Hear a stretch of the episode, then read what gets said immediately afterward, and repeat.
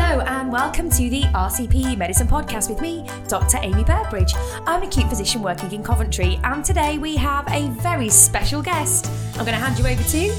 Hi, my name is Dr. Nerys Conway, and I am a consultant in acute medicine in the Royal Glamorgan Hospital in Llantrisant.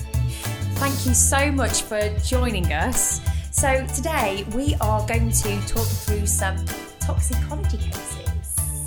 So, I'm going to hand it over to you. So, this was a gentleman who came into our emergency department and he was really agitated. And he had been found amongst a lot of bo- a lot of boxes of medication. So these included things like ibuprofen and sertraline. And he was referred pretty quickly from um, our emergency department to the medical team because they were actually really struggling with his agitation. So I saw him with our registrar not long after he'd actually been brought into hospital. And um, when I saw him, he was incredibly agitated. Mm-hmm. He uh, obviously clearly very much had an airway. So when you're sort of reviewing any sort of toxicology patient, always do the ABCD approach. So I was very happy with his airway. Um, we managed to sort of encourage him to have some basic monitoring. So he had a normal respiratory rate. He was oxygenating well, breathing spontaneously, but he was quite tachycardic and hypertensive. Mm. And even, even though he was alert, he was clearly, clearly quite delirious and agitated. He had big, big pupils, and um, his blood sugar was okay, but his temperature was over 40 degrees. Wow. So, my biggest concern, obviously, at this point was that he had serotonin syndrome. And also, I was really concerned by how agitated he was, his mm. challenging behavior. And I thought, how are we going to manage this patient?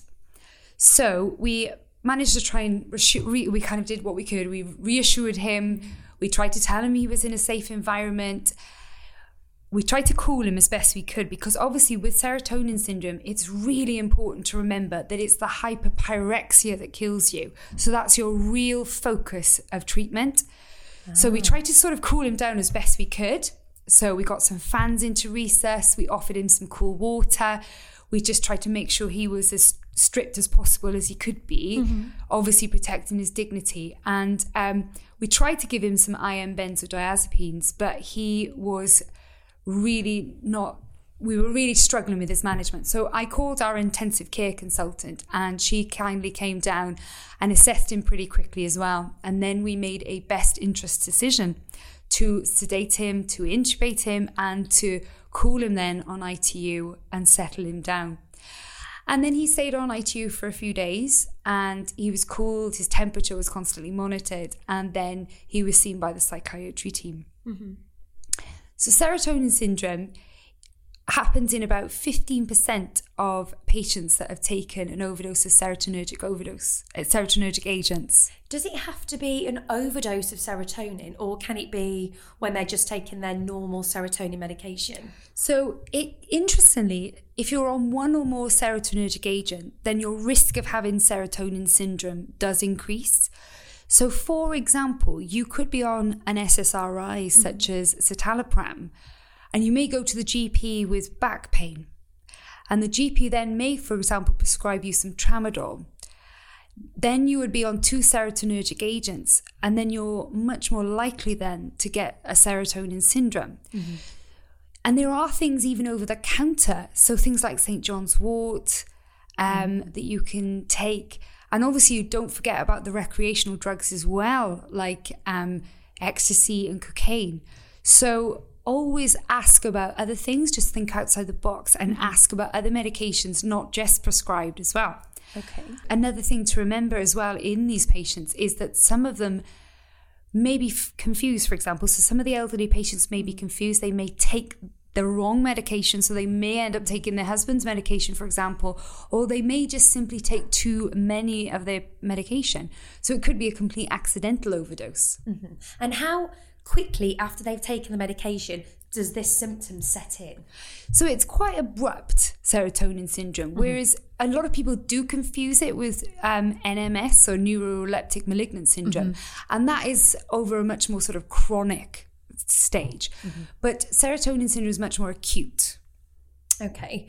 So, what are the differentials for serotonin syndrome? So, what else could it have been in this patient? So, what as a general physician do I need to be thinking about as well, apart from drug overdoses? So, one thing that I think that when we see a high temperature nowadays, we automatically think of sepsis. Absolutely. And of course, with good reason. But actually, I think if you've got a patient that has got a high temperature and that has got a is really agitated or just a bit confused or just a bit off sorts, that needs to sort of serotonin syndrome needs to be in your differential. Mm-hmm. So we're talking about differential diagnoses of serotonin syndrome. So you mentioned okay. that sepsis. Now, if you actually look at the criteria for the diagnosis of sepsis, you don't even look at temperature anymore. But we're still obsessed with mm. pyrexia, aren't we? Yeah. But I guess meningitis, encephalitis, although that is an infection, is there anything else that you'd want yeah. to think about? So other sort of differentials, especially if you've got a high temperature, would be things like your tricyclic overdoses, salicylate overdoses, and your anticholinergic agents as well. Okay, and one's just come to mind um, anaesthetic use. So, malignant hypothermia secondary to inhaled anaesthetics. So that's also an important question to ask, I guess, if they yeah. recently had yeah, theatre. Absolutely, yeah. Okay. So, what investigations do we need to do in this man who's got we think's got serotonin syndrome? You said you got intensive care involved to manage him. Is there any particular key investigations we need to do? So, obviously, I would definitely do your normal baseline bloods. Mm-hmm. So, full blood count, UNE, an LFT, um, a CRP, um, do a CK as well. Why? So I would do a CK just to first of all make sure that they haven't got anything like rhabdomyolysis. Mm-hmm. This guy, for example, was found on the floor. We didn't really know how long he'd been there for, so I'm looking for that reason. Another reason is just to make sure that they haven't got NMS, mm-hmm. which obviously causes a raised CK. So NMS causes a raised creatine kinase because they get lots of muscles contractions, don't they, in movement? Yeah. So that can obviously push the CK up. Okay, toxicology screens. What are your thoughts about those? So, when you do a urinary toxicology screen, um, you're obviously looking for more your sort of illicit drugs, mm-hmm. and I I found that useful certainly when, um, for example, the patient has been a little bit unsure about what they've taken, for mm-hmm. example. Um, but also as well, I I sometimes find that it is it is of use of when you don't really know what's going on or you're you're not really sure if the patient's actually telling the truth about what mm-hmm. they've taken. For example, if you've got a young patient in front of you, they're not really willing to say in front of their mother mm-hmm. or their girlfriend who may have sort of brought them in. Mm-hmm. So it can have the use in that way. But they do take time, mm-hmm. which is another issue. They do take time to come back. So you don't always get an answer straight away. Yeah. And I when I was a trainee in acute medicine, I worked at City Hospital in Birmingham, which was where the National Poisons Centre was.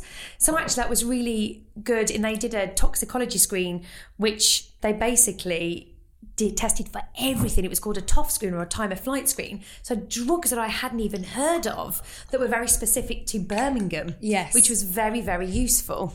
Yeah, and that's the thing because one thing you find is different centres will do different things. Yeah. So there's no real sort of consensus of what a toxicology screen is, and mm-hmm. different departments, as I say, will will look for different drugs. Mm-hmm.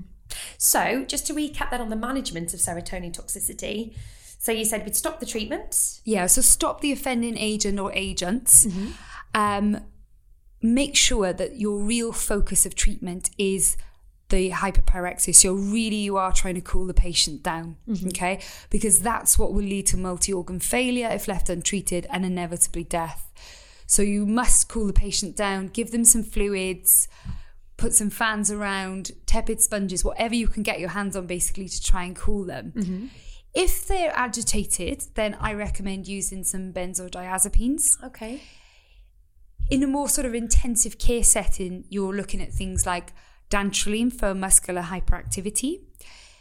There's no real evidence that cyproheptadine and chlorpromazine actually work in severe serotonin syndrome, mm-hmm. but there are sort of good case reports out there. However, it's difficult to know whether the patients would have got better anyway mm-hmm. because mm-hmm. serotonin syndrome is relatively short lived. Mm-hmm. And then, if you've got a severe acute kidney injury or a hyperkalemia, then really you're looking at filtration or dialysis. Okay. Okay. So these patients can get really sick really, really quickly, Yeah. can't they? How early would you get ITU involved? I mean, I know you said that in this case you spoke Yeah. to ITU. Is that something you do in everybody with serotonin syndrome? Not necessarily. So I think if you've got sort of a sort of a mild hyperpyrexia, so up mm-hmm. to sort of 38, you can probably manage that, but keep a really close eye on the patient and mm-hmm. have a low threshold for getting ITU involved if that temperature starts spiking. Mm-hmm. But I honestly feel like the earlier the better, really. Um, especially if you're struggling with the patient, because a lot of them are agitated. I don't think I've ever seen a patient with serotonin syndrome that's been particularly um, compliant and willing to sort of sit down and accept the treatment, if you see what I mean. Yeah, So absolutely. predominantly in these cases, I've got them involved early, and I've never had any issues with ITU accepting them. Okay. Yeah, because it can be really Yes, it can be devastating devastating. condition. Yeah, and as I say, usually it's when they're hyperpyrex- hy- hyperpyrexic. ITU know how sick these people can get.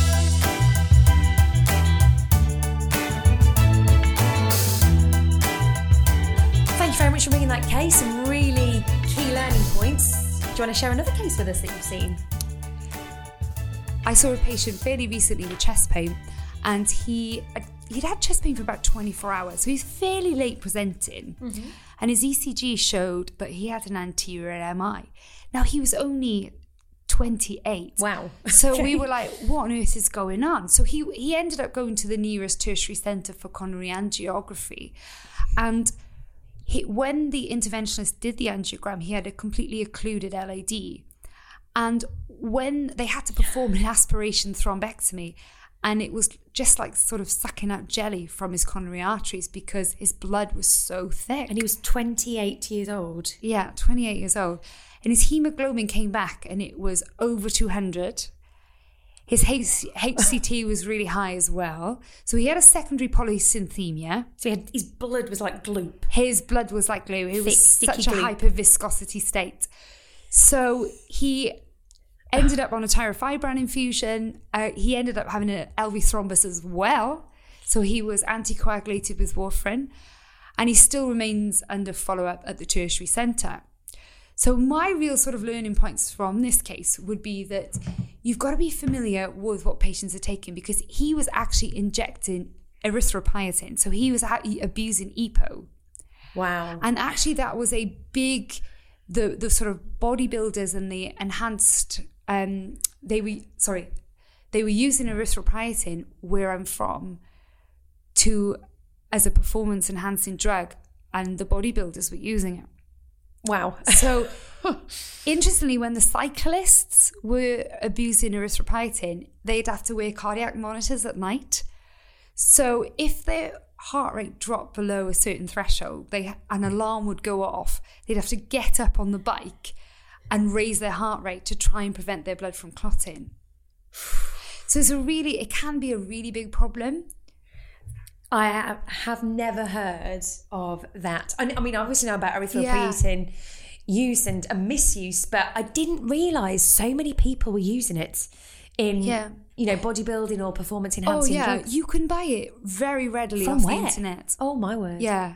So patients are take people are taking EPO to increase their production of hemoglobin, Yeah. and obviously it's making their blood really, really thick and Yeah. sticky and causing these heart Yeah. attacks. Wow. Okay, so the key learning point from that is check what drugs are being used in your local area. And that includes things like recreational drugs. So I remember when I was a registrar, for example, Mm. um, I trained in Gloucester and there was a lot of meow meow being used. Which is a cathinone. Yeah. Yeah. And I remember at the time thinking, wow, I've never seen so many cases. But that's because there was such a huge amount in that local Mm-hmm. area. And again, just have a little bit of a rough idea Mm. where you're working, what the sort of the younger generation, I should say, are taking, and what sort of illegal highs and drugs are being used.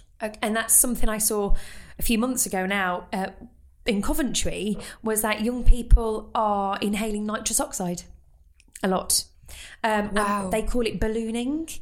So they get balloons, they fill it up with nitrous oxide, and they inhale the nitrous oxide. Um, and again, just can cause when they keep using it and using it and using it, can cause confusion and anemia. So the patient actually presented with anemia. Nobody really knew why they were anemic, but it was just incredible. Wow. So there are things I didn't even know people could do. And also, monkey dust and spice is quite big as well in Coventry. Yeah, So again, it's about being aware of what's in your locality. absolutely. Yeah. So, what advice did you give to this man who's abusing EPO? So I didn't see him after, but he obviously stopped using it. Mm. And hopefully, probably told some of the people that he was using mm. it with about it all as well. It's really, really difficult, actually, isn't it? Because usually you see them when something's gone wrong. Yeah. And then it's about public and patient education, really, and making sure that these patients mm. know exactly what they're taking. Yeah. So you're talking about these very high profile Yeah. cyclists. Yeah, mm. absolutely. So they were obviously aware that it could make your blood clot, and that's why they had to obviously get out of bed and jump on the turbo bike if their heart rate dropped. But not everyone would have been given that sort of same advice mm-hmm. when they started using it. And usually you see one of your friends using it, they're looking really good, they're performing much better in their sport, and then you start using it without actually knowing what the side effects Yeah. are. That's the problem, isn't it, when you've got Yeah. unregulated usage of these medications? And I know there's a big trend on microdosing EPO as well, isn't there? Yeah. So people think that microdosing is safe, but actually recurrent microdosing leads to a big dose. Well, thank you very much. There's been some really interesting learning points from that. And I will never forget those cases. So thank you so much. No problem. Is there anything else that you'd like to add? Just I'd like to stress about the importance of occupation in a toxicology history. I think one of the things that I'd like to just stress is just to make sure that you take a really thorough history, mm-hmm. ask about things like occupation. That can really give you a clue. Just perform a thorough physical examination. Mm-hmm. Remember that we're physicians, we pride ourselves on being really thorough. Mm-hmm. Look for any, any evidence of infection. So, for example, if you're seeing your IVD used, look mm-hmm. for s- signs of infective endocarditis, look for any groin abscesses. Um, and just make sure that when you're sort of seeing these patients that present with poisoning, a lot of them will be intentional overdoses. Mm. A lot of them will require a lot of empathy. They'll be some of the most vulnerable people you see in society. And do just be holistic and compassionate. Okay, thank you. And just to, you mentioned occupational history. Just could you just say a little bit more about that and what occupations in particular are you thinking? So you need to look at whether, for example, a patient is a doctor, a nurse, a pharmacist, have they got easy access to Okay. medication? Yeah.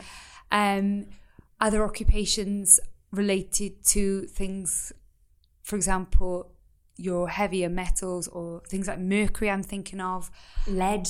lead Yes, poisoning. yeah. Yeah.